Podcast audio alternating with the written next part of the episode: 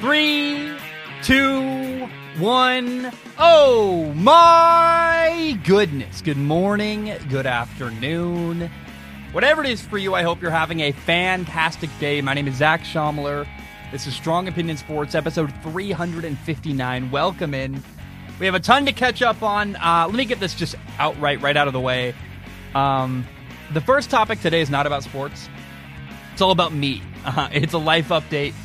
Uh, and if you don't care and you want to skip it, no problem. You're totally free to do that. I hope you have a, a wonderful time listening to the rest of the show. Um, but you have been warned. I want to start today by talking about my life and about me. Uh, it's been about a week and a half since I did a show and I put out some big news on Instagram. I want to cover all of it. Uh, but I also want to say, first of all, um, I apologize. I'm really sorry. Uh, it's been over a week since I did an episode. It's been much longer than I thought it would be. Um, I was not planning on taking that long of a break. In fact, I thought during the break I was going to be able to get something done. Uh, although looking back at what I did, I mean, I moved. So I was moving and I'm like, ah, I'll be able to record while I'm moving. And I'm, you're an idiot, Zach. I don't know why I thought I could do that. Um, but man, uh, if anyone out there is upset or wanted a, a show or content and is, was kind of frustrated they didn't get anything recently, I do apologize. It was not my intent. I took six days off. Um, I was slammed. I was moving, and kind of weird. Unlike often, you know, for example, I went to Hawaii on vacation in February, and I still was writing every day. I was doing about two hours of writing and keeping up with the news cycle, and it's a lot of work to like. I, I know it sound it's fun, but it's a lot of work to stay up to date with the news cycle, and you got to write every day. And um, during the six days I took off to move, I didn't write at all. I didn't. I barely checked my phone. I was so busy, uh, and I got back for you know I, I moved and then came back home for briefly, and it's like I was buried under this pile of oh my gosh, there's so much to catch up on, and it's taken me days and days and days, and I've watched like I don't know what's up. How many round one NBA playoff games were there? I watched every single round one NBA playoff game except for I've got one series left, the Suns and Lakers series to watch. Um, and you know, in fact, this morning, uh, I, I well, I guess I'm recording this today, but I did a second episode um, last night, and I was going to record more of this episode, and I just cut it off. I said I'll do that later this week because I I want to put out what I have. So anyway, um, I don't want to sacrifice the quality of the other stuff. Well, it might be a short episode, but I have some stuff I want to talk about. Julio Jones. We'll talk about college football. Um, but I do want to start with some really really big news. I put it out on Instagram. Um, my fiance and I are moving into a one bedroom apartment in Hawaii. And um, obviously, I am very excited. It's my favorite place on planet Earth. I it's it's a lifelong dream of mine. I thought it was something that would never actually happen. I actually, when I was a kid, I was like, I don't know how you, you can't live there. And it, I have a job now where I'm very mobile. I can go live anywhere.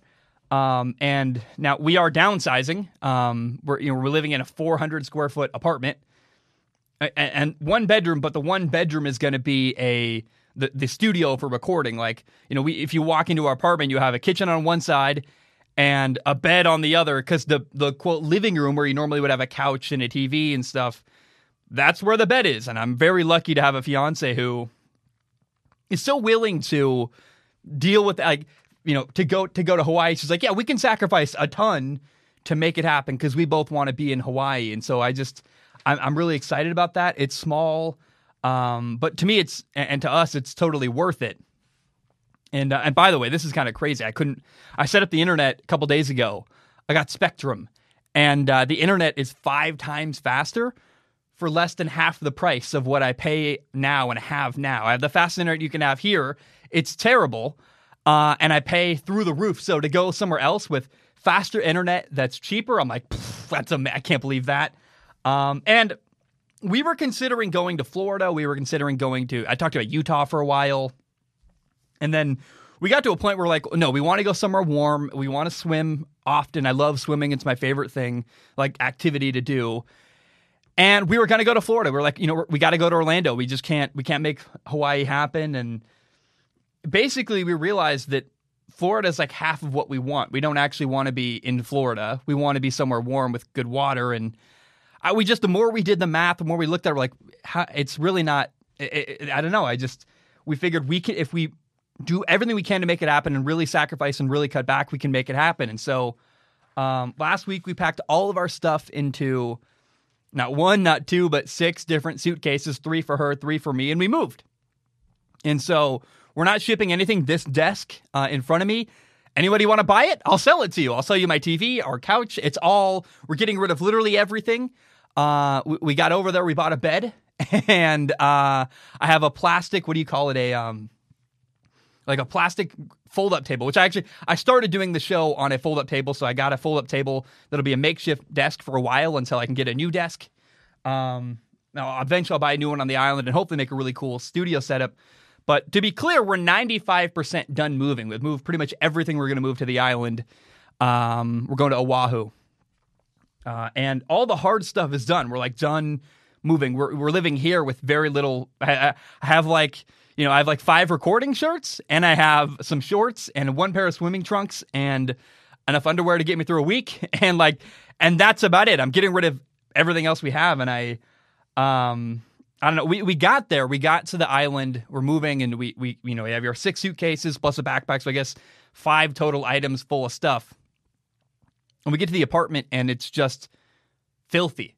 It's just like, and it wasn't like cockroaches everywhere and dirt everywhere. It's just dust. And they did a remodel of the apartment, which is great, but they didn't clean up afterward. And so there was dust and dirt and paint spackle everywhere. And there's a wall, literally, I have a video where you're cleaning the water, like, oh, that's what the color of paint is underneath the the water. Like, wow, that's crazy to me. And so I thought maybe I would record while we were away. Like, I'll, you know, we'll move, I'll get set up, and then I'll just I'll do an, a show on the fly like I thought maybe last Monday I'd record about the uh, the Azerbaijan Grand Prix and talk about some basketball.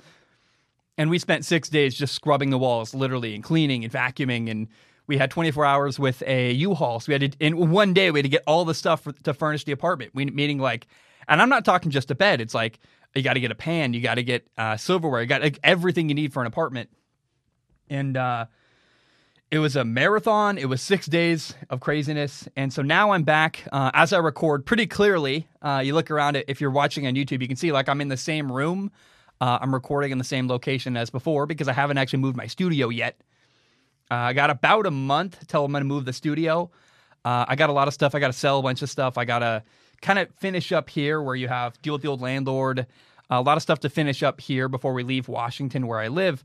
Um, but again, I, I want to say all the hard work is done, and I, that I guess I figured I knew that moving was going to cost me about a week of time. I didn't know it would be a full week where I didn't even have any time to check my phone really, but I figured I'd lose a week, and I was like, I'd rather lose a week in June than in you know end of July, early August when you have the NFL preseason happening and a bunch of stuff. So, uh, like I said, all I got left to move is my studio equipment. I'm very excited. Uh, the camera, the computer, got a skeleton crew here, like barely any clothes. I got literally just my studio, and there's, I mean, we have an empty living room right now. It's we have a couch and a TV, I, I guess, but like uh, we got rid of a, a shelf, and we got rid of like our kitchen table's gone, and we just have there's nothing. If you walk out, you're through a house, you're like, it's like it's like weird and full of boxes and half empty. So, um, I don't know. I just want to take a moment, I guess, to say thank you because, man, um it's been a dream of mine for years. And and I I always as a kid lo- loved Hawaii. I I did the math very early on. I'm like that's the best place to live in the world based on you know the infrastructure, the people who I, I met through football. A lot of Hawaiians and they were so kind and welcoming to me. And then you know the weather, the every the beauty, the greenery. And I, I, but I was like, I mean, like 15, I was like, Hawaii's the best place to live in the world. And then I kind of like go with that dream because I'm like, I'll never be able to make that happen. And so doing the math and looking at Florida, realizing Florida's more expensive than I would have thought.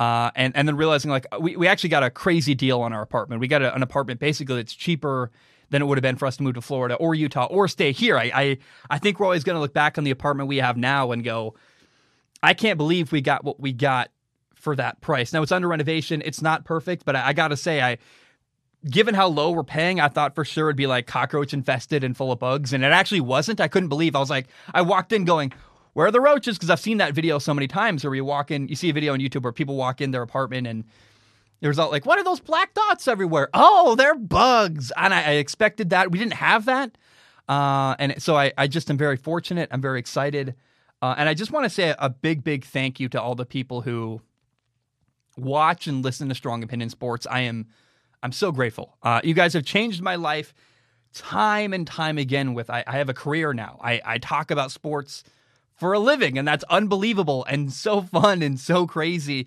Um, and I just keep, you know, I got an amazing fiance. I've got cool pets. I've got, it's just like, I keep making moves and, and trying to pursue my dreams. And I, I, that's all possible because of the show, Strong Opinion Sports, which I started in a college dorm room.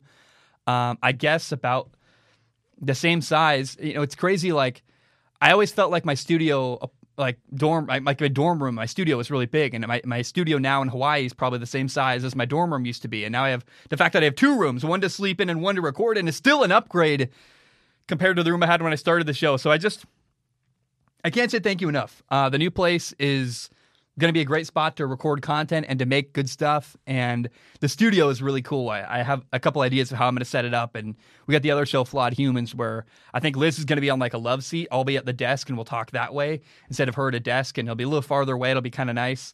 Um, and I just to be able to work and go to the beach and that's that's my rhythm. I'm a very I'm an introverted person. I'm not really I love my family. I'm not that disappointed about not having to go to family get togethers anymore. I'm kind of like, I, I just, I really, I love to work. I want to be at my desk every day and I want to take a lunch break and go swimming. And that's the routine I want every single day. And so I, I just, man, I, I, I I'm so happy and I'm so thankful.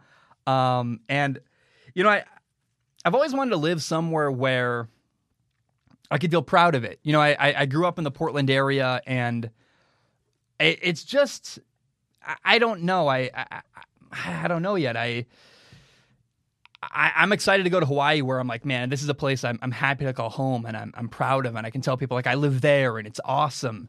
Uh, you know, Liz and I are making this massive change, and I got to tell you, based on my experience, there's never a convenient time. It's never easy uh, to make any kind of big move, particularly across the ocean. It's always going to be difficult. It's always going to be hard. But if you're a person who wants to do that, don't be afraid to take that step. Um, I encourage everyone go after your dreams.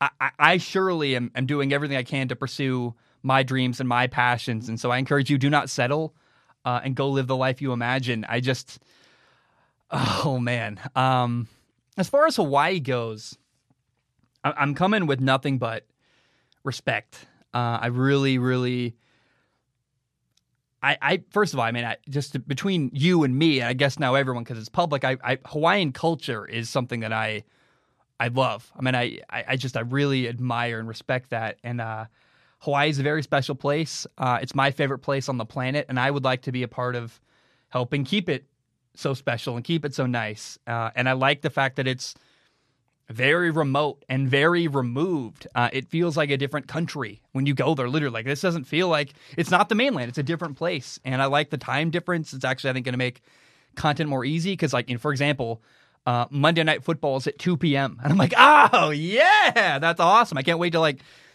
have lunch and then Monday Night Football's on. And guess what? You wake up at seven o'clock and games have already started and you can just watch. You know, I, I, DVR literally every single game in the NFL schedule, so I can start a game late, fast forward through the commercials, no wasted time.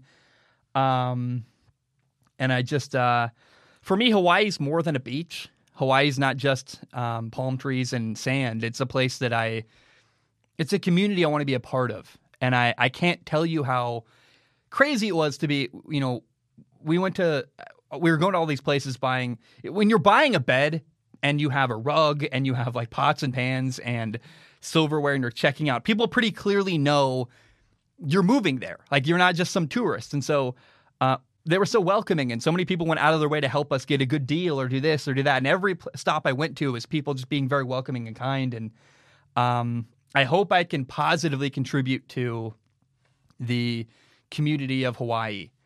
Um, now, I- am excited again. I said it a minute ago, but I'm really excited to be somewhere that I'm proud of. I grew up in Portland, Oregon.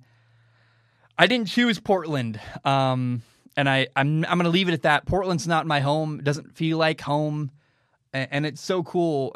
Again, like walking around our street, you're like, we chose this. This is where we want to be, and it's a location we picked ourselves.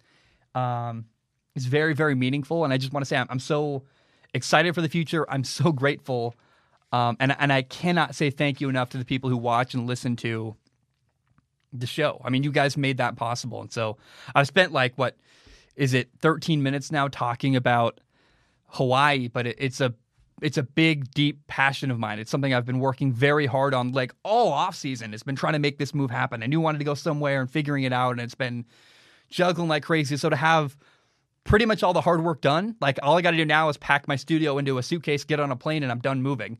Um, is amazing, and so uh, I just can't say thank you enough. I love you guys. I appreciate you so much, and uh, thank you so very much for uh, being part of making that happen. Now, I do want to shift gears to football. There, there's some big news that I got to cover that happened while I was away. I'm going to really quickly put on some. I got Burt's Bees uh, lip balm. I think people don't realize it's hard to talk by yourself um, because you have no natural break. When you're in a conversation, other people are filling time. When you're talking to yourself in a room, it's just you for an hour, and there's nobody else. There's no break for your lips. There's no break for any of that. So while I was away, Julio Jones got traded. And, uh, you know, the star wide receiver was traded to the Tennessee Titans. And it's old news, but I was away, uh, out of town. I was busy moving. And I, I, guess really the truth is when I sat down at my desk after the fact, I, I, got back from six days away. I sat down at my desk and looked at the trade details. Like I knew he got traded, but like, oh, what did this team get for him, basically? And I looked at, oh, I, and I, I guess I couldn't believe what I saw that the to get Julio Jones, the Titans had to give up a second round pick and a fourth round pick. And that's it. A second and a fourth. So the Atlanta Falcons got a 2022 second round pick and a 2023 fourth round pick. And the Tennessee Titans got not only Julio Jones, but they also get a 2023 sixth round pick. And so I look at Julio Jones is 32 years old. It's an expensive contract he's on. So I, I get that you know, it's it's high risk, I guess, because you're trading for an expensive player who's older. But Julio Jones is incredibly talented, really good. And the fact that he had to be packaged together with a sixth round pick to make the deal happen made me go, wow, nobody, there's, there's no, nobody values Julio Jones apparently. So I looked at the trade and went, well, first of all, number one, good for Tennessee. Good for them. Their offense is now terrifying. I don't know how you defend them because they now have A.J. Brown and Julio Jones at wide receiver. Oh, yeah, by the way, they also have uh, Derrick Henry at running back. What do you, you can't, if you stack the boxes, stop, stop Derrick Henry and play man coverage, you got a problem. You can't, you can't defend them downfield on, on defense. So I, I guess the obvious winner of the Julio Jones trade, therefore, is the Titans quarterback, Ryan Tannehill. The dude is getting support. Uh, I'm really excited for him. He's better than people realize. I think what I love about Ryan Tannehill is his ability to make plays when it matters most. He's not flashy. His numbers aren't amazing, uh, but he's he executes at a high level. He makes good decisions, and he's really good on third down. He's really good uh, in the red zone. Ryan Tannehill is better than people. I maybe I should do a film analysis of Ryan Tannehill. That actually sounds kind of fun. And, and I'll just I'll have an open mind. That's my opinion of Ryan Tannehill. We'll see if the film backs it up. That's what I've seen in the many games I've watched him play. Um, but I look, I really wanted the Titans passing game to take a step forward and develop after watching last year. This move is it. Trading for Julio Jones, it's happening. I, I think, wow, okay. Tennessee is going to take a step forward on offense. They were already a playoff team. I felt like they needed to evolve their passing game. This is the move they needed to make to make it happen. That's wonderful. Now, here's the loser of the trade, in my opinion. It's either, I think it's the Colts, really, but it's also the Colts and maybe the Ravens, where you have a situation where, again, I, I understand. I've said it before, I'll repeat it now. Julio Jones is 32 years old. He's expensive. But I really wanted the Colts to make a move and go get Julio Jones. And I was very disappointed that they didn't make that happen.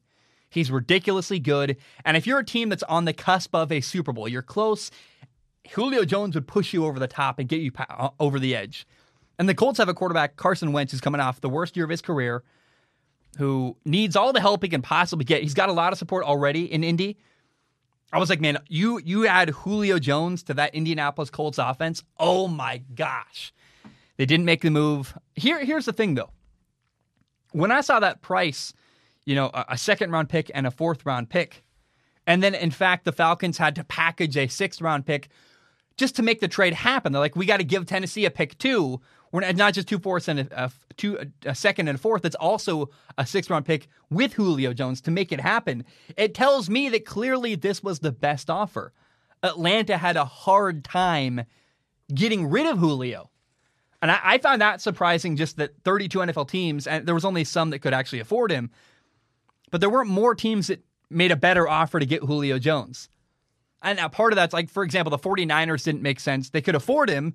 People like the 49ers should go for make a move for Julio Jones. And I was kind of like, I don't know why they would do that. They're not as close to a Super Bowl as a team like Baltimore or Indianapolis. But why didn't the Colts make this move? Why did they, in fact, allow Tennessee to make it? And I know the Colts have a first or second round pick tied up uh, in the Carson Wentz trade. It's a uh, conditional pick or if he does really well, then Indy has to send a first round pick to Philly. And I, I think Carson is going to do well, and I think the Colts are going to have to send a first round pick to Philly. But all Julio cost was a second round pick and a fourth round pick. You're telling me Indy couldn't make that happen? And no one can say, well, the Falcons didn't want to send him to Indianapolis because they're not in their conference, they're not in their division. In fact, the Colts and the Titans are in the same division. So I I feel bad because I I love the Colts GM Chris Ballard and I, I defer to him. He must know more than me. And it's not the end of the world that the Colts didn't make a move for Julio Jones. But I, it's a trade they could have made happen, and it feels like they left something on the table where if they come up short next year, we're going to look back and go, hmm, might they have been better with Julio Jones? Because they would have been easily. And again, here's the thing not only did Indianapolis not get Julio Jones, he also went to their rival, the Tennessee Titans, who they play twice a year. Maybe uh, you might play, the Colts might play Julio Jones three times next year if the Colts and the Titans both make the playoffs and they play each other. So, man, you can easily argue that Tennessee, after making the playoffs two years in a row, are closer, minimum to. I think it's only two because I think they made the playoffs with Ryan Tannehill two years ago. They beat the Ravens. Then last year they lost to the Ravens. But my point is, they're a playoff team who's now another step closer to a Super Bowl. And so not only did the Colts not get Julio, he ended up on their division rival. If Julio Jones went to San Francisco, I would be less worried about the Colts losing this trade. I'd say, well, okay, but now they, they still have to compete with Julio Jones. But to not get him and have to play him multiple times in your division, that's where it's like, oh, that's a it's a double edged. That's a really it's a, it's a stick it's a it's it's a double edged sword. It's not good. And so the other team I, I, thought I really wanted to make a move. I didn't. I'm not as critical, but I, I really wanted the Baltimore Ravens to make a move for Julio Jones. I mean, the Ravens have other problems to solve, but their offense is awesome. And I wanted to see Julio Jones catch the ball from Lamar Jackson. I'm like, Lamar Jackson and Julio, that would be a really, really fun dynamic. And uh, now the Ravens do have two young receivers, Marquise Brown and Rashod Bateman, the former first round pick. Uh, plus, they added, you know, Sammy Watkins. They have Mark Andrews at tight end. But last year, watching Baltimore, the consensus was for me, their passing game needs to take a step forward. And part of that is Lamar Jackson, their quarterback, needs to take a step forward. And I, man, Julio Jones would have helped make that happen. And the fact that it, they, they didn't do that is weird to me. And I go, oh, that's a missed opportunity. That's unfortunate that that didn't happen. And so, you know, I wanted more from Lamar. Uh, the Colts I, are trying to revitalize Carson Wentz's career. Julio helps both quarterbacks, and the fact that the Ravens and the Colts didn't make a move for Julio you know, it's just it's worth asking where was Baltimore? It's worth asking why didn't the Colts make this trade? Why did they allow their division rival to make the trade instead? It's just hmm, I don't know. Now, I will say of all the teams that Julio could have gone to, because there were only a handful of teams that could actually afford him. Of all the teams he could have gone to, Julio ended up on the team that needed him the most. It's a great fit. Tennessee needs to have a better passing game, and now they will. You know, they they have. I, I, I like Ryan Tannehill, but I want to see a step forward. They run the ball really well, but there were times I'm like, oh, you're kind of a one trick pony. Now, again, I go back to how do you defend Tennessee. You can't stack the box because if you do, they can now beat you vertically in man to man coverage. So good luck against with any defense playing against Tennessee. And the Titans played the Colts two times this year. And the Ravens might play the Titans. They played them two years in a row in the playoffs and might get that game again. And and I, I just hope that if the season comes to an end and the Ravens and Indy come short, you come up short. I hope they don't regret not making a move for Julio Jones. When they're if they're close and they don't win a Super Bowl and they feel like they left everything on the table, I'd say there's one more thing you could have done. You could have traded for Julio Jones. But again, uh, I I feel like I'm overly critical here. I'm not trying to be. I, I love Chris Ballard. I think that I, I'm excited to watch both Baltimore and Indianapolis. It's not the end of the world, and the Titans were the best fit for Julio Jones. So I'm very happy for them. And I just couldn't help acknowledging that price seems very low considering the impact Julio Jones can have. Uh, now, it, I sound silly because people are going to say, well, clearly he wasn't good. His team was so bad. But a team that's close, a, a receiver makes a small impact.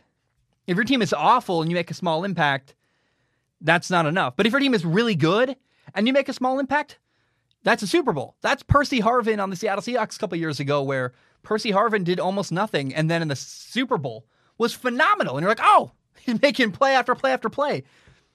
A, guy like that can put you over the top when you. That's that's the difference between an AFC Championship and a Super Bowl. Is one player like that who can make key plays in critical moments. And I think Julio is going to be a lot more than just a guy who makes a couple plays next year he's going to be a big focal point of the Titans offense. And so I just want to say I think the price was really low. I'm surprised no one made a move for him. And I'm I'm wondering if it's going to come back to haunt Baltimore or Indianapolis. Okay. Uh, I want to go to Patreon. Randy wrote in with a question on Patreon uh, about college football. That's something you can do as well. Let me pull it up. This is what Randy had to say. He said, The college football playoff is considering expanding to 12 games. What are your thoughts on this? Also, what would be your ideal playoff setting? Should we just get rid of bowl games altogether? Question mark. Um, so first of all, I would not get rid of bowl games altogether. Uh, they're still valuable to teams like Tulane, Liberty, Rice, like really small schools who need the exposure and need the money. But it's also true. I mean, I, have I've been very, I have not been shy about sharing how much I hate bowl games. They're awful. Uh, I think of the Georgia Texas game a couple years ago where Georgia just looked uninterested. Georgia didn't want to be there. And these bigger schools that have aspiration of a national championship, when they get put in the poinsettia bowl, they're not excited about that.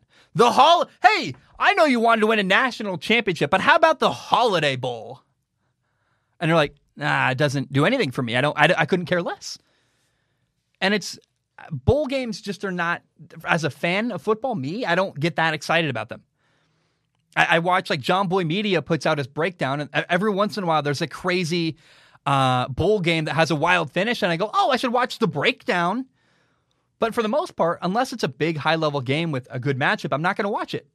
I don't. I'm not. I don't get that moved by bowl games. I just don't care. I, I care way more about the regular season where there are higher stakes and the game feels more meaningful. Uh, now, a 12 team playoff, I think that's solid. I think that's, for me, kind of exciting. Personally, if nothing else, other than the fact that it's news and it's change, and any kind of new thing in sports is like, ooh, okay, I- will I'll watch that.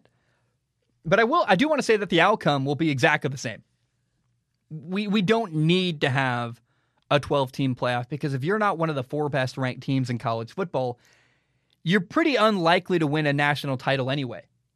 Like we're never going to see the number 10 seed like uh like Coastal Carolina is never going to win a national title.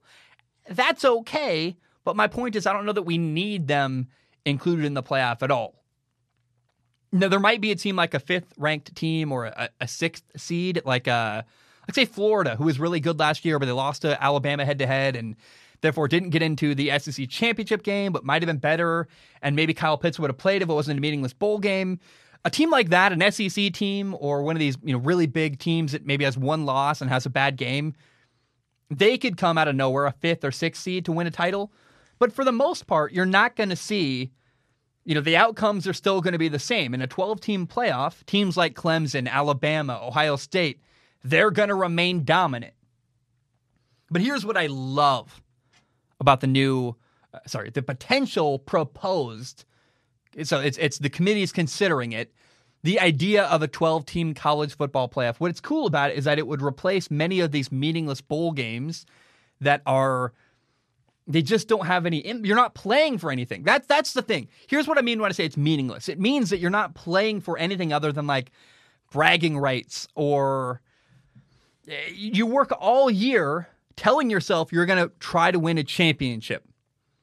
And this is why the smaller schools care more is they work all year saying we want to win a bowl game. But Georgia isn't working hard all summer to win the Poinsettia Bowl. Georgia has their mindset on a national title game. And when they find out they have no shot for a national title and they're playing in the Holiday Bowl, they don't care. And I don't blame them that much because you worked hard for this. And this is your weird kind of point, you know, side note. And I don't want to sound, I don't want people, I feel like I'm making college football players sound entitled. Uh, I went to Washington State. I had friends who played college football at Washington State. They went to the Holiday Bowl in San Diego. It was a good time. They had, it was a cool trip for them. A lot of those guys are never going to play in the NFL. So for them, it was, it was a cool trip. It was a cool experience. They got to see uh, the the naval ship there. They got to go to like Disney World and have like or Disneyland and have fun. There was a lot of fun stuff they did on that trip. Is my point. But for people that are focused on winning a national title, it's hard to get excited for this. So what it would do is instead of having these meaningless bowl games, it would create more interesting, more meaningful games with really good matchups. I would think too. And the way it would work is that the top four ranked or the the conference winning teams that were the highest ranked at the end of the season would have a first round bye in the college football playoff. So you would have, uh, so after that, then the number five seed would play the number 12 seed. Number six would play number 11. The seventh seed would play the number 10 seed. Eight would play nine. Uh, and so, like last year, it would have been you know, Alabama, Ohio State, Clemson, and Oklahoma would have had a first round bye in the college football playoff. Then you would have had number 12 seed Coastal Carolina play number 5 seed Notre Dame. Texas A&M would have played Indiana. Florida would have played Iowa State. Georgia would have played Cincinnati. I love that. That's interesting. That's exciting. Hey, could Coastal Carolina steal a game from Notre Dame? That's fun. I think that's interesting. Oh, and by the way, Alabama wouldn't end up playing the 12 seed ever because they would play the winner of the 8 and ninth seed game, Georgia versus Cincinnati. What I, what I just never want in college football in any playoff game scenario is I don't want Alabama playing the number 12 ranked team. I don't want the number one ranked team in the country playing a number 12 seed. That's not good for anybody. It's not entertaining. That's just a beatdown. You know, again, Alabama versus Coastal Carolina, Alabama versus BYU. It'd be terrible. It'd be over in five minutes. It wouldn't be fun. It's uninteresting. It's not a game I ever want to watch. It's a complete mismatch. Now, this 12 team playoff with a first round bye for four teams is also interesting because you know, round 1 would have four games. Maybe one on Friday, maybe two on Saturday and then one on Monday or if you do it at New Year's, you'd have like one on Friday and then one on New like three games on New Year's Day or three games on a Saturday depending on how you structure it. So that sounds kind of cool. And then you would have the second round to be four more games. And I like that because four games is manageable to watch in a weekend. For someone who works uh, and you know, not not me, my job is sports, so I could make it happen. But someone who works a day job has a weekend off. If they wanted to, they could feasibly commit their entire weekend to watching games and watch four games over the course of a weekend, and that's not a crazy thing to answer. It's all day in front of your TV on Saturday. Maybe you leave it on on Sunday, you come catch whatever part of the game it's interesting, whatever. But having one, two, three, four, five, and then six t- different games in a weekend, that's too many. It's hard to track that. It's hard to follow that many games for people who have real jobs and are not sports internet talk show hosts, right? Like I can do that. But my friend who's an engineer can't do that. That's that's not feasible for him. He loves sports, but he's probably going to skip at least two of those games because he can commit all his time. But if games are overlapping, it's just not it's not a good mix. So to have round one have four games, round two has four games, round three has two games, and then round four is the title game. I love that. It would create good matchups and meaningful games. That's great television. And for the record, uh, I, I guess it's important to say this is not going to happen until 2023 at the earliest, but it's in talks. It might happen. Uh, I'm crossing my fingers. That's what I'm rooting for.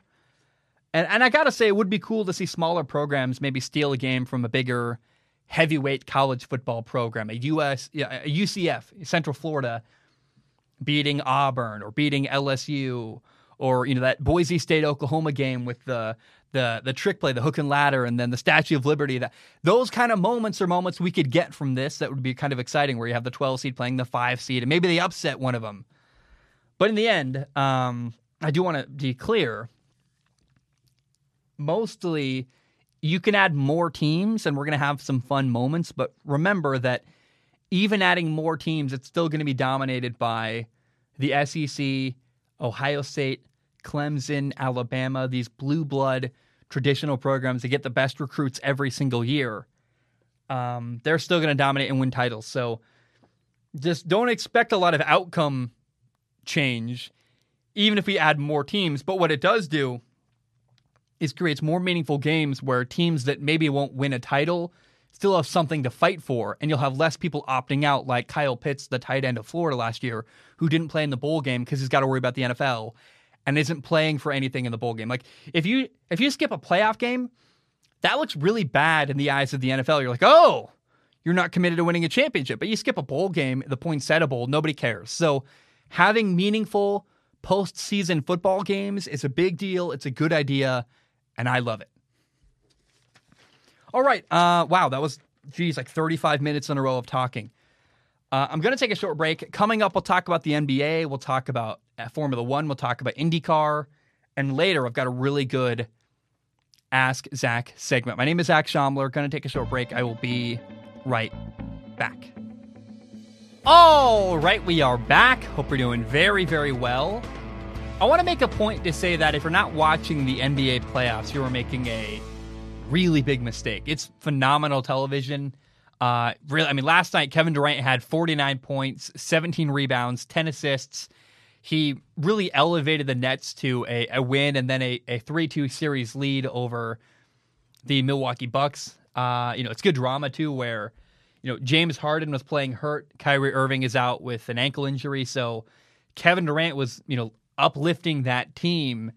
And it was, oh my God, it's just an amazing, like, incredible performance to watch last night. Uh, so Nets Bucks is really competitive. It's great TV. You have the Atlanta Hawks and the Philadelphia 76ers. That's they're tied 2-2 in this series and I think a lot of people were not expecting this to be a, a, as close of a series. Trae Young, the Hawks young star, is very quickly becoming one of my favorite NBA players. There was an awesome series between Atlanta and New York and the the New York crowd. Oh, dude, he was the villain in the garden. I mean, it was just this really fun back and forth. I loved it. And, uh, you know, Philly had multiple chances to win two nights ago in game four, where Philly had a late lead by four, and then they allowed the Hawks to take the lead. Then they had a chance to tie the game and get the game winning shot. They had, they, they missed that opportunity. They had the ball with like 16 seconds left, and they missed that shot. And had another opportunity for a buzzer beater. They missed that shot. It was like, man, Philly just squandering opportunity after opportunity to win. Um, and I gotta say, it's just cool to see Atlanta doing so well. I mean, it's been they've been awful forever. And I look back to the Luka Doncic trade, and people were like, "Man, you know, Luka is clearly so much better." You know, it, with hindsight last year, and now we're seeing the the Trae Young move. Trae Young's paying off too. It's it's he's leading his team, and it's just I I love the whole thing. It's awesome. The Clippers Jazz are tied two two. Kawhi Leonard's hurt. He might be out for a long time. Uh, just keep your eye on that. You know, the Clippers Jazz series.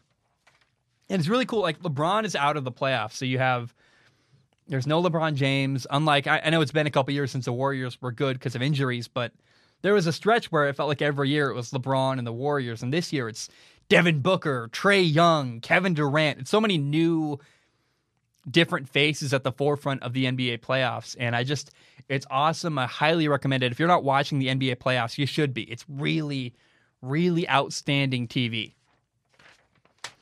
Uh, let's shift gears to Formula One. About a week and a half ago, we had the Azerbaijan Grand Prix at Baku. And I was moving. It's been really hectic in my life. So finally, I get a chance to cover it here today. I'm really excited. Uh, and one of the most interesting parts about this race was the lack of presence from, I guess, lack of impact from. It's not that they weren't present, it's it, but in the end, final result, Max Verstappen did not finish, and Lewis Hamilton was not in the points. So, you know, Max had tire failure, did not finish the race. Then later, with two laps to go, Lewis Hamilton uh, ran wide on a race restart and went off into the runoff. So, you had both guys not finishing the points and it just the battle for first was kind of held off for a week. You're like, oh, okay, things will stay where they're at. Everyone else climbs closer to them, but Lewis and Max did not extend their lead over everybody else. And I gotta say, it's kind of weird to say this, but I, I'm glad Lewis had trouble too. You know, I, I was afraid that, you know, Max uh, got. I guess Max got lucky where Max had a, D, a did not finish a DNF, and then Lewis still didn't take advantage of it. It was kind of weird and interesting, and I I'm glad for that. If if Lewis does get an advantage over Max and reclaim the lead in Formula One, I want it to be in wheel to wheel racing. I don't want it to be because Max blew a tire and didn't finish the race. Therefore, automatically Lewis gets like 25 new points over over Max. If that makes any sense, I, I know I acknowledge Max got lucky, and I am a Max fan, but I'm I'm just glad I, I want to see that done right competitively on the track rather than because of weird stuff that who knows? I mean, Pirelli and the tire and the Pirelli did an investigation. Did the tire pop because it's Pirelli, Pirelli's fault? And anytime a company like Pirelli, a, a tire company, does an internal investigation, of course they're going to have that investigation come up, making them look good. And I, I don't want to dive into it. There's really nuanced, complicated stuff there. But without Max and without Lewis, there was a podium with Sergio Perez uh, with Red Bull winning uh, Sebastian Vettel got second for Aston Martin, and Pierre Gasly got third for Alpha Tauri. And you're like, ah, oh, man, what a refreshing, different podium. It's very cool. And the race had an awesome finish with lap, you know, lap 46. Max Verstappen uh, crashed after a tire failure, and they ended up red flagging the event. There was even kind of a question like, are they going to finish the race? There's two laps left. What's going to happen here? And so they paused the race. They cleaned up the track. You know, they took Max's car off and carted it away. And you know, I think part of it, part of why they they red flagged it was simply because it's also good. You never want to finish a race under caution where everyone's slowed way down and it, there's not real racing to finish the race. So what they did was they, they they red flagged the race and we got a full restart. So with two laps to go, they brought the pack back together, have everybody sitting in the starting blocks, and it was amazing. The battle for third uh, between Charles Leclerc, Pierre Gasly, uh, Lando Norris was pushing behind them occasionally up into fourth, passing uh, Charles Leclerc. For two laps, Pierre Gasly and Charles Leclerc went back and forth and back and forth, passing each other. In the end, Pierre won and got the podium. But ah, it was wonderful racing. It was so much fun. And Sebastian Vettel got second. Uh, he that's his first podium with his new team, Aston Martin, and that's cool to see. It's also very encouraging where you go, hmm, Vettel finally got a good car, and maybe Aston Martin is making strides, and, and clearly they are making a lot of progress with their car. And uh, Vettel had a rough year last year with Ferrari. The team, the, the car was never what Sebastian Vettel needed. Kind of the first time in a while, Sebastian Vettel's got a really good car. Was last week. You're like, oh, Baku, that's awesome, good for him. And if Aston Martin can give Sebastian Vettel a good enough car, Seb can win. He's got all the skill. He just needs a better car. And uh, it'd be really cool if Aston Martin elevated themselves into the conversation with, you know, McLaren and Ferrari to have those three teams, Ferrari, McLaren, and Aston Martin, all battling for third. I love that thought. Maybe maybe Ferrari can even elevate themselves up into the conversation for first place. I don't know, but I like that. The more competitive racing we get, the better it is for everybody. Now, by far, the biggest winner in Azerbaijan was Red Bull just the team. Their guy won, uh, Sergio Perez, and it allowed Red Bull to extend their lead over Mercedes in the Constructors' Championship. So Red Bull's in first. They have 174 points, and Mercedes is in second with 148 points. And Sergio Perez is really turning out to be exactly what Red Bull needed from a number two driver. I mean, he he's it's not all on Max Verstappen anymore. They have a number two driver who can contribute and push for podiums and win. If Max doesn't finish, hey, Sergio won. It's really cool. That's great for Red Bull. That's what Red Bull's been missing for the entire time I've been following Red Bull the last couple years. Um, and then to add insult to injury, Mercedes had Valtteri Bottas in this race finished 12th. He started 10th. He just never had the pace. The question is maybe something is wrong with the car, but his pace was bad flat out. He started in 10th. He finished in 12th, which is awful for a Mercedes powered car. You're like, what's what's wrong? What's going on? He's bad in qualifying too. And uh, I think I, I want to say that when Valtteri Bottas had a bad pit stop in Monaco and the tire wouldn't come off, there was a moment where after that race, Toto Wolff, the Mercedes team boss, came out and said, Hey, uh, Valtteri Bottas is not innocent here. He went out of his way to make a point. Hey, Valtteri Bottas pulled too far forward. Or maybe it was either pulled too far forward or didn't pull far enough forward. It's one of the two. Is he was in the wrong position basically when he stopped the car. And they're like, yeah, this is on Valtteri. And it was interesting to go, huh. He could have just blamed the mechanic. He didn't want to. He chose the team over Valtteri. And it kind of pushed Valtteri out a little bit. You're like, huh. And I want to predict now that was the beginning of the end. That was the beginning of us starting to see the unraveling of Mercedes and Valtteri Bottas' relationship. They want more from their number two. They're going to replace him because Red Bull is really challenging Mercedes. There are rule changes coming to F1. The tide is rising around Mercedes. And for a long time, they haven't really needed a number two. They've been like, ah, Lewis can carry us. Lewis will do really, really well, win almost every race, and, and Valtteri Bottas can do something and contribute a little bit and be part of us winning. They've never needed an impact from their number two driver. Well, now, as Red Bull's challenging Mercedes and the other teams are starting to get better, Mercedes needs a number two driver who can contribute and score points and do more than Valtteri's done recently. So I, I really think sooner than later, you're going to see George Russell replacing Valtteri Bottas as the number two driver for Mercedes. It's not good. I mean, the car had problems. I know that. But to finish 12th with a Mercedes powered car and qualify 10th, I, I know the car had problems. I know but it's not the first time where Mercedes has been wanting more from their number two driver. They can't stay put. Mercedes has to make a change to improve. And they're also not guaranteed to have Lewis Hamilton for much longer. Who knows how much longer Lewis Hamilton is going to stay in the sport? We don't know. He could retire at any time. So at some point, Mercedes has got to be prepared for that moment and start grooming the next guy. Valtteri Bottas is not the next guy for Mercedes to be their number one driver. If if Lewis Hamilton retired, you would want George Russell ready, waiting in waiting in the wings to be kind of groomed and be prepared. But you want a year of him as the number two first to get him used to the team, and then have a more seamless transition from Lewis Hamilton to George Russell. I don't think Lewis Hamilton's going to retire anytime soon. I don't know why he would. He might, but I don't. I don't know why he would. If that makes sense. He's he's got plenty of years left driving. He's been dominating for forever. But my my point is that the problem with Mercedes right now is their number two driver. It's a big deal. They're, going to have to make a move at some point, and I think I love Valtteri Bottas. I like his story. Uh, is he got divorced and got he's got a new relationship. I like watching his Instagram story. Like I like the person. The driver's coming up short, and at some point Mercedes is going to reach a breaking point. I think they already have. Where they're thinking now, the wheels are turning. Toto Wolff is not dumb. It's like, hmm, we're going to have to make a move and replace this guy.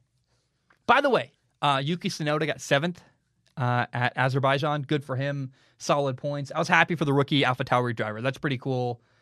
And uh, coming up on Sunday, we have the French Grand Prix. I can't wait. It's going to be fun to watch. Formula One, man. Um, there's nothing like it. I, have watched other motorsports. There's other things. There's other motorsports that do things very well. To me, uh, Ferrari is uh, sorry, Ferrari. It's another F word. Formula One uh, is just uh, my my favorite racing sport and racing series in the world. Now, I do want to mention another one though. I cover Formula One, and I'm a big fan of F1. And as a result, people often ask me, I'm an American. They're like, "What? What do you think of IndyCar?" And IndyCar is a similar racing series with single seater cars. And I've, I've always had some interest in IndyCar. Like, I'm like, oh, what's that? Okay. And I, it holds my attention for a little bit. I, I follow Colton Herta on Instagram. Like, it's cool to see his life. I think that's a racing driver. He's an American. It's kind of cool from California. But there, to be clear, there isn't the same star power with IndyCar as there is in Formula One. Formula One is Rolex and Aston Martin, and it's European, and they go to Monaco. It's there's more prestige and there's clearly more money in Formula One. Uh, however, uh, on Sunday, the F1 race, the Canadian Grand Prix was canceled due to COVID and travel restrictions and all this stuff. And so I was like, huh, I still have this deep desire to want to watch racing. And I'm like, well, how can I solve this problem? And I, I went to my DVR and I was like, oh, okay, I got the, I got IndyCar on my DVR. I have, you know, the, Indy 500. There's a doubleheader in Detroit, and I, I, watched all three car races in one day. I was only planning to watch one. I was like, I'll watch one race, see how it goes.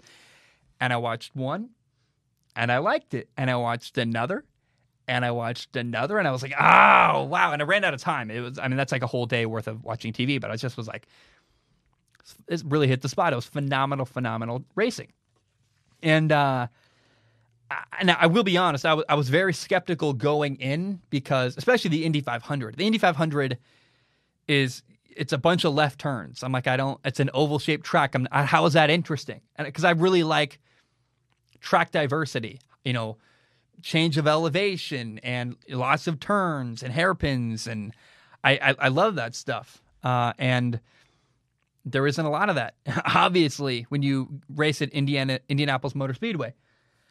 But man, it, it won me over. I, I, was not expecting to have a good time, and I did. The Indy 500. I watched Helio Castroneves win the Indy 500. He's the it's his fourth time winning that race, the Indy 500. It's, he's tied with three other people for the most Indy 500 victories of all time. And I watched and I felt bad for Scott Dixon, where you know Scott Dixon ran out of gas because they closed pit lane and uh, you know somebody crashed in pit lane, so he couldn't get a pit stop when he needed to. Ran out of gas, and therefore lost. Was down a lap, and was the favorite to win, and didn't win. And um, the Indy 500 is just back and forth, like lead changes and passing, and the final 25 laps were phenomenal. It was really, really good TV. And again, I, I prefer a more diverse track. But when you have four guys in the mix, you had uh, Palou, Castro Neves, uh, Pato O'Ward, Pagenaud, uh, Pagenaud, Pagenaud. Is the D silent? I don't know. Pageon. I, my gut says Pagenaud. They say it so quickly on TV. I go Pagenaud, Pagenaud. I don't know. Uh, kind of rhymes too. Uh, but it's a shame to me that when you watch, like, IndyCar should be more popular. It, it really, and I don't know if it's because motorsport isn't more popular in America. I don't know, but uh, it's a good product. IndyCar that's a it's a well run organization. That's a good product. I really like it. Uh, by the way, it was wild. The Indy 500 had 1,000. Sorry, I guess let me say this again. 135,000. That's 135,000, 135K people in attendance. That's the biggest, you know, get together, the largest gathering since COVID hit the world in 2020. That's, un- that's like, what? 135,000 people at that track, and it looks. I, I actually, Indy 500 might now be a bucket list. Something I, I never knew I cared about is probably now on my bucket list. I'm gonna have to go to Indiana someday and watch a race because it looks unbelievable to be in that crowd. And I, watched that race. Then I moved on to Detroit. Detroit had two races back to back, one on Saturday, one on Sunday. It was a doubleheader. And I watched Marcus Ericsson win the first race on Saturday. He was a he's a former F1 racer. He drove for Alfa Romeo in Formula One. First of all, happy for Marcus Ericsson. It's a, it's his first win in forever. Uh, he finally got a team good enough to win. In Formula One, it's so unbalanced that you just can't. You'll never see a guy like Marcus Ericsson win a race because his team is so bad. So good for him. That's awesome. And then in race two on Sunday, you had Pato O'Ward won, and uh, you know two more great races in Detroit. And so we had. I, I, it's kind of crazy. IndyCar has had eight different races this year, this season, and seven different drivers have won those races. So it's like, you know, Pato O'Ward has won two. Every, every other race has been won by a different driver. That's amazing. I, I cannot commit to watching every single IndyCar race. I don't know how much more I'm going to watch. I, I'll tell you this, though. Whenever I can watch an IndyCar race, I'm going to do it because it's great TV. It's uh, it's really competitive. It's close. It's fun. I really like it. And there are things I like more about IndyCar than F1. And I, hmm, there's a better way to say that. I think, let me try that again. There are things that Formula One, ah, how do I, I'm going to leave all the things. I, I think it's important for you to hear me try to get it right. There are things IndyCar does better than Formula One. I'm like, man, it's more competitive. Uh, there's way more parity. It's it's so much more competitive with the amount of people who actually have a chance to win every single race, and you see more passing and more wheel to wheel racing, and the costs are lower. Things are more standardized, so there isn't this crazy budget gap where Mercedes is spending 650 million and Haas is spending 80. Like, how is that? It's never going to be competitive when you do that and it's beautiful. And to the untrained eye, someone like me who I, I, know a lot about cars, but not like everything, it's hard for me to go. I, I know that you can. I, I, watch videos. I know the differences between a Formula One car and an Indy car. But my fiance, she doesn't know. She watches IndyCar and goes, "That's good enough." Like she can't tell the difference between an IndyCar and a Formula One car. So the uh, to the untrained eye, it's still exciting. They, they go. I think IndyCars actually go faster because uh, because of certain specifications. So I, I like I hope that Formula One becomes more like IndyCar. Actually, it's my favorite series. I like the stars. I like the people. I like the teams. I like Europe. I like that it's global. But when F1 adds the budget cap, I go, hmm, maybe they can be what IndyCar is, which is really competitive and uh, really interesting. And there's teams that kind of any a lot of people have opportunities like to have a, a race where at the end of it, four people are in the mix to win I can't remember the last time that happened in Formula One. I, I can't. I, I can't. But that, that happens in IndyCar, and I'm like, wow. I watched three races, and I'm like, every time it's competitive, it's interesting, it's close. And uh, and there is one thing Formula One does better uh, that I, I just I'm gonna have a hard time getting past. It's pit stops. Pit stops in IndyCar. F1 has more money, more glamour, uh, more star power, sure, more Instagram followers, that kind of stuff.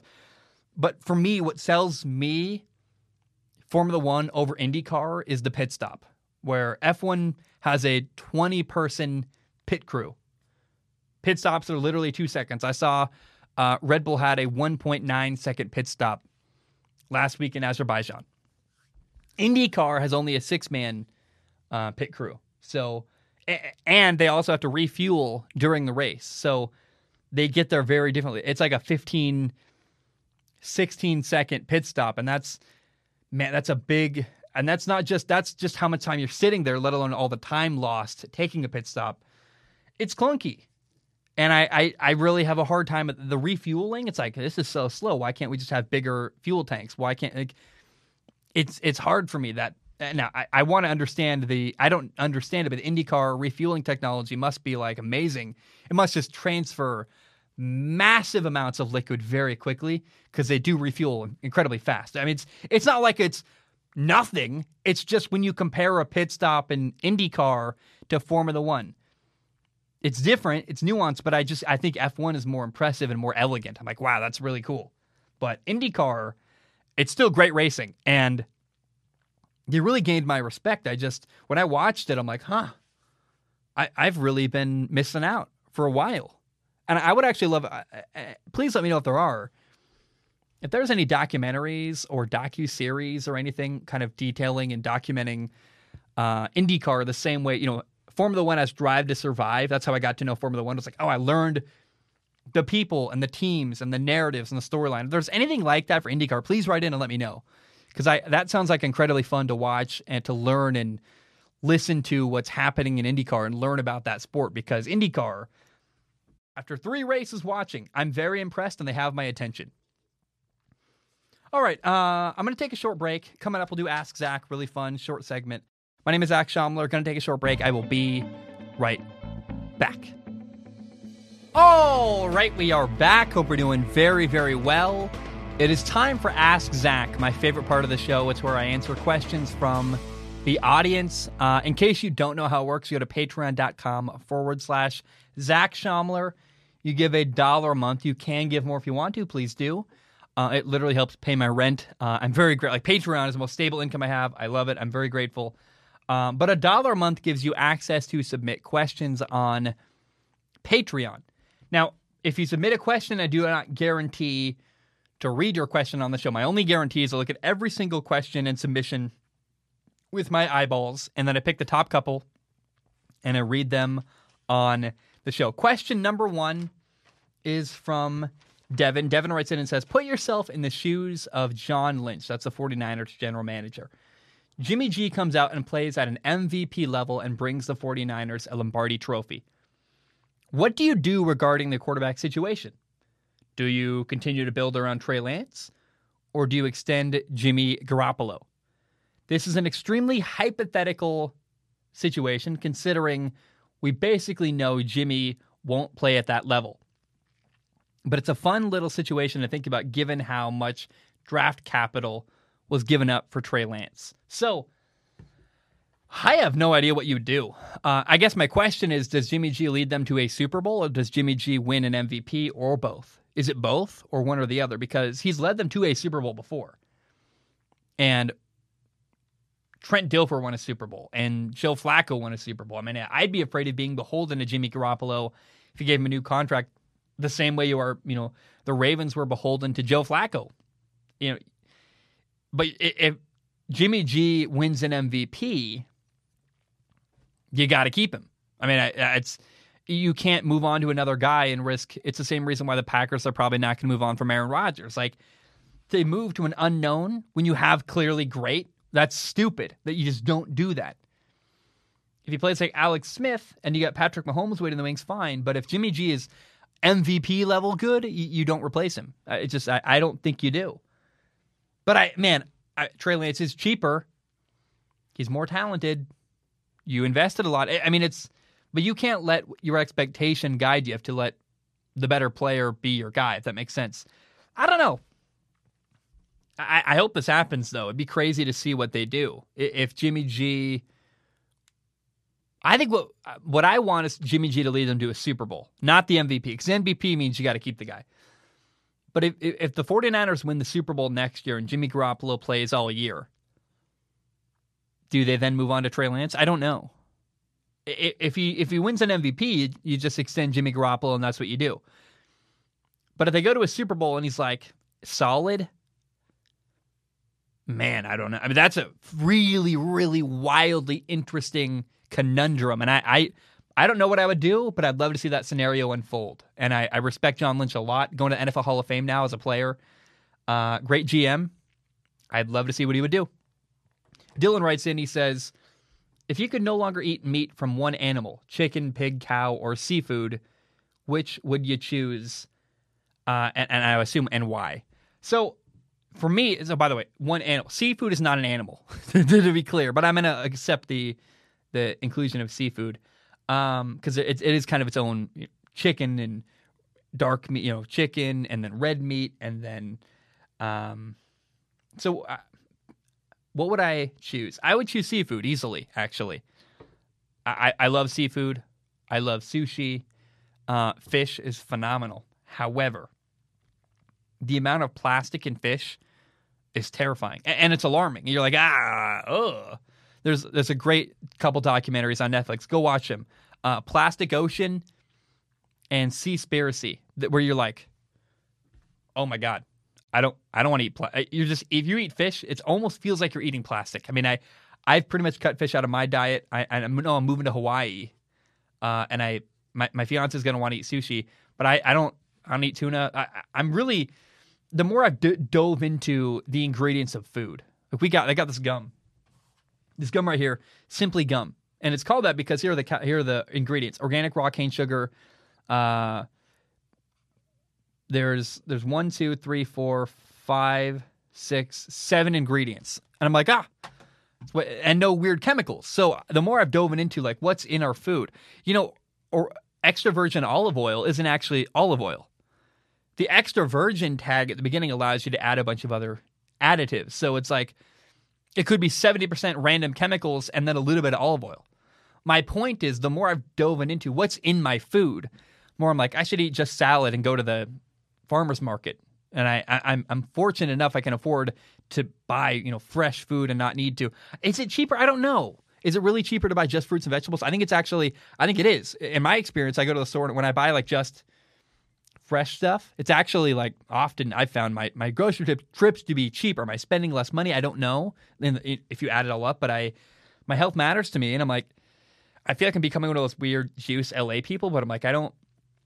What's in my food matters. I don't want to eat plastic. I don't want to eat weird chemicals. I want to. In Sardinia, in Italy, the people live really long, and a lot of it's because they don't eat processed foods. And the more I, I watch documentary after documentary about health and about the world, and it all scares me. And so for me, I, I'm going on this crazy rant now. I apologize, but what what food group would I cut out? I already have pretty much cut out fish entirely. I don't. I'm never going to go out of my way to eat fish ever again, and not from the ocean, not seafood, uh, because I don't want plastic. I, I just don't want to eat straight plastic, and that's what it feels like when you eat a lot of these uh, these fish that come from the ocean. Okay, uh, Davis writes in. He says, Zach, if you had the opportunity to interview four people, one coach, one GM, one rookie, and one veteran player, who would you choose for those slots? Um, the GM I would interview is Colts GM Chris Ballard. He's a great general manager. He's my favorite in the NFL. He's phenomenal. He like his ethos, his approach. He's clearly like phenomenal at picking players. Like I, I felt really bad earlier in the show. I was critical of the Colts for not making a move for Julio Jones, but I'm like, I realized I'm like, who am I to criticize? Like he he clearly knows more than I do. So Chris Ballard, I'd love to pick his brain. I think he'd give good answers. I think he'd be interesting. Uh, like I'd love to interview Belichick, but the problem is that if you interview Bill Belichick, you're not ever going to get a real answer. So I like the coach I would interview, for example, I would interview Jon Gruden because even though my favorite coach in the NFL is Matt Rhule, the Panthers coach, uh, the Raiders coach Jon Gruden would be fun. He'd be exciting. He'd be his media training. He, he like gets excited and he just talks probably more than he should. But that, I love that. Jon Gruden loves football and I would kill to interview the guy because it would leak out of him. He'd give you great answers and interesting stuff. I, my first question would be, Jon, why do you love football? Can you imagine what he would say? Can you imagine, like, why? Hey, anybody in Vegas interviewing Jon Gruden, please ask him that question because it'll be a phenomenal answer. So I, I, I just I want to interview Jon Gruden in a heartbeat. I want to interview uh, Chris Ballard. People's passion really comes out. I like interviewing people that are clearly passionate about what they do. The veteran would be Tom Brady. Like the Buccaneers quarterback, Tom Brady is the, the one veteran player. If I could, I would. And he would give me good answers. I know that because he, he would just share. He's been really very open recently since he moved to Florida. Uh, like he's been liberated from Bill Belichick. I would love to interview Tom Brady, and maybe someday that'll happen. my my fingers are crossed. Maybe when he's old and dying, he'll make time for me. I, I would love that. Um, the rookie player I would want to interview is Vikings rookie quarterback Kellen Mond. Now, it's weird. I mean, people are like, why not Trevor Lawrence? Why not Justin Fields or Mac Jones? Or the reason why Kellen Mond is the guy I would want to interview is because I, I, believe in him, and I, I I think talking to him would confirm a lot of the things I believe about him. Where I'm like, look, this guy is the truth. He's got this killer attitude. He works incredibly hard, and I think it'd be fun. I, he he's clearly very passionate about football, and I think it'd be a fun interview. I think I could get really good stuff by interviewing Kellen Mond, and it would be able to answer some of the questions I have in my head, like why do you, well, why why this, why that. So I I don't know. Like for example, I, really believe in Kedon Slovis, the USC quarterback, and getting to talk to him and do an hour interview with him made me feel even better about the guy. Oh yeah, he confirmed my belief. He loves football. He's well thought out. He's smart. He's prepared. Like I was like, yeah, this guy, this kid's awesome. So I'd love to interview Kellen Mond. Connor writes in, uh, and Davis, by the way, Davis had a very similar question to Connor. I already read Davis's question, so I went with Connor here. Um, Connor says, "Hey Zach, huge congrats on the Hawaii move. Uh, I'm so happy for you. He said, I'm so made up for you. I think it must be a, a British thing. I don't know. Was just wondering what the, what the local sports scene is like where you are. Will you be able to go and watch anything cool? And, and a similar question from Davis. Davis said, uh, being out of the continent on the U.S., it might be hard to watch some NFL games live. Will you attend some Hawaii Rainbow Warriors games? Um, first of all, thank you, Davis. Thank you, Connor. Yeah, I'm living my dream. I'm really excited. Um, first of all, I don't plan on going to any games in in 2021. Um, I money's tight. I just made a big move. I I don't have like the luxury of going to Tampa Bay to watch. I I, I could if I could, but I, it's not feasibly financially possible right now. Um, and I, I also, to be very honest, I prefer watching games from home. I like. There's no better setting than on your couch or I guess I watch at my desk. My desk, my own food, my own drinks, my notes in front of me. When you take notes at a live event, it feels weird. People around you are like, "What? What is this guy doing?" Now, when you as media, I, I, did the XFL games uh, from the press box. They invited me to the press box. I, I got to take notes there. When you're media, it's fine, but when you're a person going to a game, I would want to take notes, and and then I felt weird. Like I went to Cincinnati watched Tom Brady play uh, the Patriots and Tom Brady. His final year in New England, I watched him play in Cincinnati, December 2019, and uh, it was I was taking notes, and it was a little bit weird. There were people were like, "No, I can handle it. I don't really care." But I just I know that I'm an introvert. I don't like crowds very much. Um, I think the best way to watch football is at home. You can mute the cr- commercials. There's uh, there's a lot of wasted time when you go to a game. If you think about like, hey, I have ten hours today to watch games, and I cover the NFL from a really you know a a, a ten thousand feet away, like a, a whole. I cover the whole league at once, and so if I go to one game, that's six hours of my life probably between transit and food and this and that. So I miss out on other games and I've wasted a lot of my day where I got to then try to watch other games and then cover them the next day. It's impossible. So now I will say in 2022, I would like to go to the Midwest probably because it's all so close together and get an Airbnb, make that my, you know, command, my mobile command center, we'll call it because a fun marketing term, uh, and, and record content on the go and say, hey, I'm just, I'm going to sacrifice this week. I'm going to this game. I want to do that someday, and I'll do, I'll record podcasts from an Airbnb someday. I got a pretty good mobile setup now. Uh, I was going to use it in Hawaii, and then you know, I was so busy moving, I ended up not recording anything there. Um, but for the most part, I don't have. Uh, I'm not that interested in going to games. I think it's better to watch games from home if you're trying to cover them. Um, but I, ah, we'll see. I, am open to the idea. Will I go to any Hawaii games? Yeah, I'll go to one or two. Uh, I got offered to work on the sidelines, and I said no because uh, I look. I, I, it's just not. It's not what I want to do. I want to sit home and watch Alabama play Oklahoma. I want to play like I want to. I want to watch other stuff. And when you go to a game, you're so limited with your time. But I'll go to a. I'll pick a good. I, I would like to make a point to go to the Portland State Hawaii game. Portland State is playing at Hawaii this year, and I've got a lot of friends who play on the Portland State team. That'd be very cool to watch. You know, Davis Alexander, my buddy, uh, play quarterback in Hawaii where I live. Like that's kind of cool. I'll go to that game, but for the most part, I'm not going to go out of my way to go to Hawaii games. I'd rather honestly go to their like a basketball game. That, would be fun. When the season's over and I have some time to chill, then I'll go to Hawaii stuff and have a good time. And my buddy Aaron uh, Wakamatsu and I will go, and he's a he's a cool food writer. He loves he loves Hawaii sports. We'll go to that, but um, yeah, for me, I'm, I'm not a big fan of going to games. I feel guilty saying that, but it's true. Joshua writes in. Joshua says, "Congratulations on the move." Um, oh, oh, oh, oh, I missed one. Zach wrote in. I'm so sorry, Zach. He's got the same name as me. He spells it with a K, but whatever. He says, "Hey Zach, with Julio Jones being traded, it made me incredibly sad. Have there been any trades or retirements that made you feel emotional? Keep up the great work. I look forward to every one of your shows." So, yeah, for me, I was so disappointed when Philip Rivers retired. Philip Rivers had more gas left in the tank, and the game didn't want Philip anymore. And I don't blame. And there's so many young quarterbacks, and there's so many people available to play quarterback in the NFL. Um, and the Colts wanted, I think, Carson Wentz, and so they moved on from Philip Rivers. But man, I wanted to see Philip Rivers win a Super Bowl, and he never did. And I, I just, I, man, man, I felt like it's missed opportunity. I really wanted to see Philip Rivers continue to be involved in the NFL. It's actually that's why it's so good to see Philip Rivers coaching high school football now, is he clearly has a love for the game.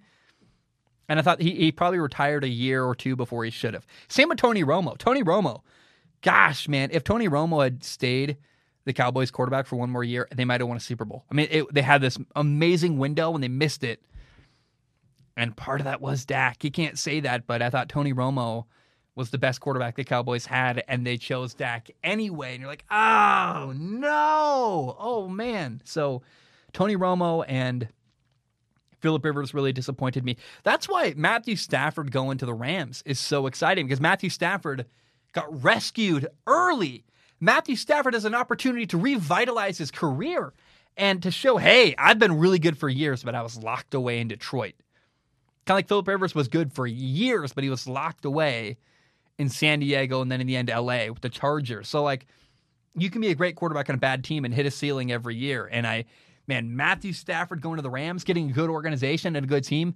Hey, we might not see, I might not feel as sad when Matthew Stafford retires because maybe he'll retire with a Super Bowl or a really good run or two and a playoff run and a victory or two. Like, that's what I want to see. So, a missed opportunity. That's what Philip Rivers felt like, and it hurt and it made me sad. Okay, Joshua writes in, he says, Congratulations on the move, Zach. What was something during the move that completely blindsided you and that you did not see coming, but you had to deal with once you flew in? On the flip side, what was something you meticulously planned out and were prepared for when it happened? So uh, I packed very well. I, I, I, packed early. I had all my stuff in suitcases ready to go. I was really like, I knew exactly what I wanted to bring. I knew exactly what I wanted to get rid of. I, I shred like, dude, I probably got rid of like 80% of my stuff in that move. I was like, I don't want clutter. I don't, I want to be very minimal. I, I don't need a lot of stuff.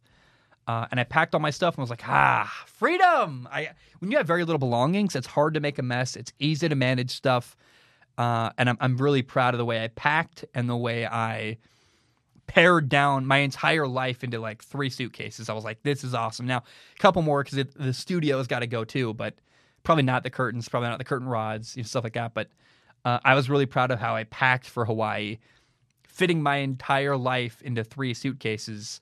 Um, what I didn't expect was a mess. The apartment we got was remodeled, so they didn't clean up afterwards at all. At all. There was dust, there was dirt. Uh, it was awful. It's just just not good at all. And um, it, we had to clean for days and days and I, I just where you did you, you ever Swiffered a room? You like use a Swiffer wet jet, and I guess we have the wet mop. I guess is what it's called, but it's just black and you, you, I just kept swiffing the floor and swiffing the floor and swiffing the floor, and it's just black and black and black. And like, there is so much dirt in this room, it's unbelievable. And you're like scraping paint flecks off the the, the wood floor because someone painted, but they didn't put down anything uh, on the floor to protect the floor. So there's paint splatter everywhere, and you got to just chip it off off the wood. And our we have a deck. Thank God we have a deck, but it's concrete, and it it was also black. I think someone had smoked back there for years, and so there's just like you ever like you wipe the inside of a wall of a smoker's house and it's just like a layer of like dirt and grime that builds up from the smoke collecting on the wall. We had that and I just it was so dang dirty. But I, yeah, it's clean now. I, I, worked my butt off for six days scrubbing on my hands and knees, literally, um, and it's it's beautiful now. So I wasn't prepared for the mess, but we dealt with it. Uh, internet though, I, I man, I one thing that surprised me in a positive way was the internet. I I knew the internet was fast enough because I got like the neighborhood rating.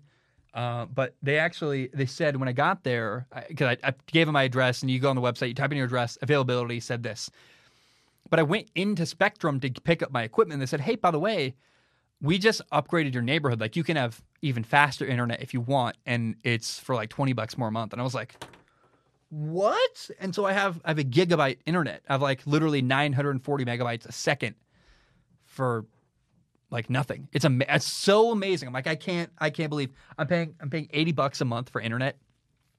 And I pay 250. I pay cuz I need internet for my job. I pay 250 bucks a month for like crappy slow internet in Portland where I live.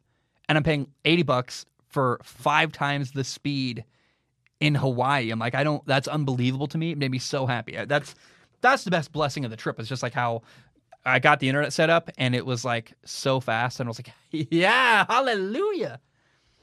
Okay, Brody writes in, interesting question. I had to, I thought about it a little bit, but it came faster than I would have thought his answer. Brody says, if you could switch lives with somebody for a day, who would you pick and why? Love from Canada, love the show.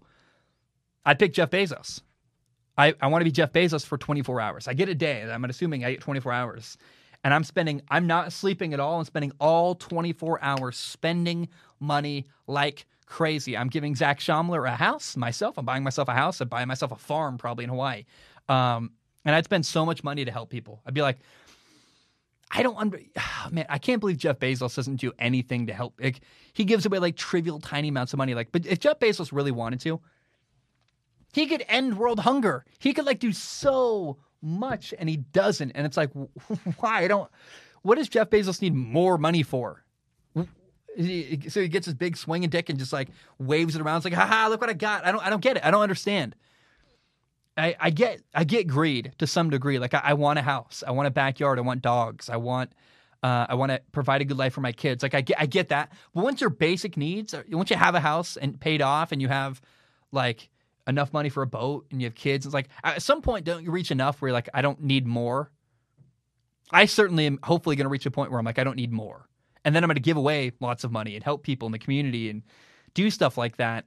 Uh, I'm years away from that, but hopefully I want to have a house someday. Like in 20 years, maybe I'll pay off my house and then the money I was spending on my mortgage, I'll spend to donate to this. I mean, I really have a heart for that. Alex Honnold, the mountain climber who lives in a van, gives away a third of his income every year to donate. And I, w- I would love to like, I think it'd be so cool to buy a house and then rent it out and use the profit, not to use, not to use the profit from the rental to give to myself, but to use it to put in a, a fund and then go to like Africa and build a well or build uh, solar panels. I mean, I'd love to use that, and I just I want to help people if I can, and I'm not there yet. I'm still kind of getting by, but man, I it's such a thing that I care about. And so if I if I had Jeff Bezos' money for a day, I am dude, I am doing so much. To, I, am spending that money so quickly to change the world, and I just can't. I, it's it's unfathomable to me. I'd love to interview Jeff Bezos. Like, what the hell are you doing with your money? Like, wh- what's your plan? You're just hoarding money for like no reason when you could do so much to help the world if you wanted to. Um, I just don't get it. I don't understand. Uh, two questions left. Alex writes in. Alex says, Hey, Zach, I know you aren't a big fan of the MLB, but you are a fan of baseball. You're dang right. The MLB has had a big problem with many pitchers throughout the league using foreign substances. My question to you is if you were the MLB commissioner, which you would be better, which you would be a better one than Manfred. Yeah, I would. How would you respond and or fix such a huge scandal that is becoming larger and larger in the MLB? As always, thank you for all you do for us. Thanks, Alex. Number one, I'd try to hire Jomboy or make a partnership with Jomboy. John Boy, Jomboy is probably the best thing for baseball in years. Jomboy Media, the guy who does it, uh, I think his name is Charlie. I've actually DM'd him. Boy, like the person behind that account, incredibly kind, incredibly nice, very good conversation. I think I talked to, I think Jimmy O'Brien is his actual name. I think I've, I'm pretty sure I was talking to Jimmy O'Brien because it was way before they, they became what they are now. Um, wonderful, wonderful human being, whoever I talked to. I think it was Jimmy O'Brien. Um, and I, I guess it's good that Jimmy O'Brien, and I know I'm going off topic, but I guess it's good that Jomboy Media is separate from baseball because they keep them accountable. But if I was the commissioner of baseball, I'd want to have a relationship with them that's good. I'd say, hey, your breakdowns, you can make money on them. And I you guys keep us accountable, but you also send us viewership. Like I I care about baseball because of Jomboy because he shows me how beautiful of a sport it is, and he's good for baseball. He does more. I saw a comment on YouTube today. It's like Jomboy's done more for baseball than anybody in the past twenty years. It's true. Now, Alex, to answer your question, here's how you handle people using foreign substances in baseball. You punish them, and you punish them harshly. You get a long suspension without pay. You, you get fines. You don't tolerate it. Baseball, for whatever reason, appears to not want to punish anybody for cheating. I don't understand. I don't understand. You can't, you can't, you can't tolerate it. And I, great pitching is awesome. Every once in a while, I'm in the mood for like, I want a game one to nothing with just beautiful pitch after beautiful pitch and a masterful pitching performance. I watch Clayton Kershaw and I'm like, wow. But I also, the other 99.9% of the time when I watch baseball, I want to watch home runs. I want to watch runs. I want to watch base runners. I want to watch interesting, fun, exciting baseball. And they just, for whatever reason, don't want to make that happen. So, Alex, uh, I hope that answers your question. Ben's got a fun one to end of the show. Ben says, Hey, Zach, congrats on the move to Hawaii. Love seeing your story. You're living the dream. And we're happy to see that. Thank you, man. I I'm doing my best. I love, love. Actually, I got to say, uh, Brody Rennan said if you could switch lives with somebody. I, first, when I read it, I didn't read the for the day part because I was like, if you could switch lives with anybody, what would you do?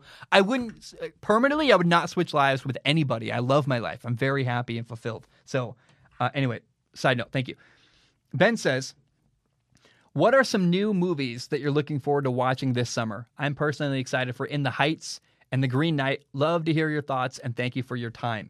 Uh, so the number one movie for me this summer that I want to see that it's already out, but I haven't seen it yet is A Quiet Place Two. Uh, I, I, think I think it's coming to like Amazon soon or something. I, I want to watch it at home. I think theaters are not even open where I live because COVID sucks. Um, but I I want to go watch A Quiet Place Two. I think that'd be awesome. Now after that, you mentioned it. The Green Knight looks awesome.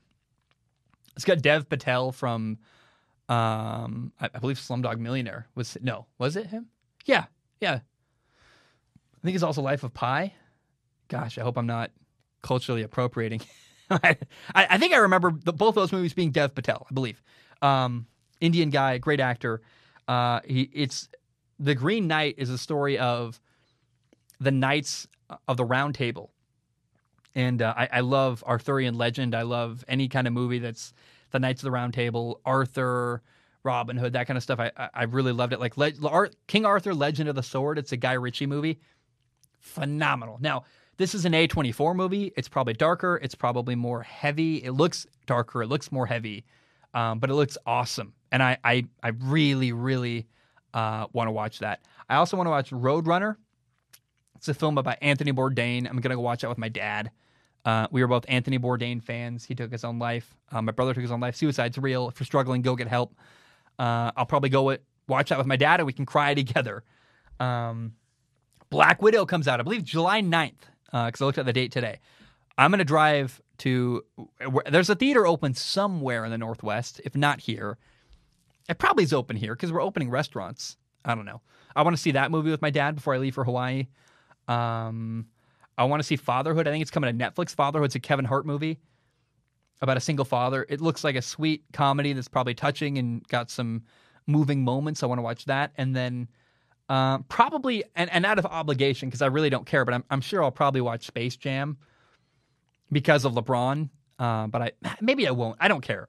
Space Jam, I don't need to cover that on the show, so I, I guess not. I won't watch it. I don't. I don't care. But I maybe Space Jam, which I never saw the original, and the new one looks completely uninteresting to me. But uh, Quiet Place Two, Green Knight, Roadrunner, Black Widow, and Fatherhood, maybe Space Jam.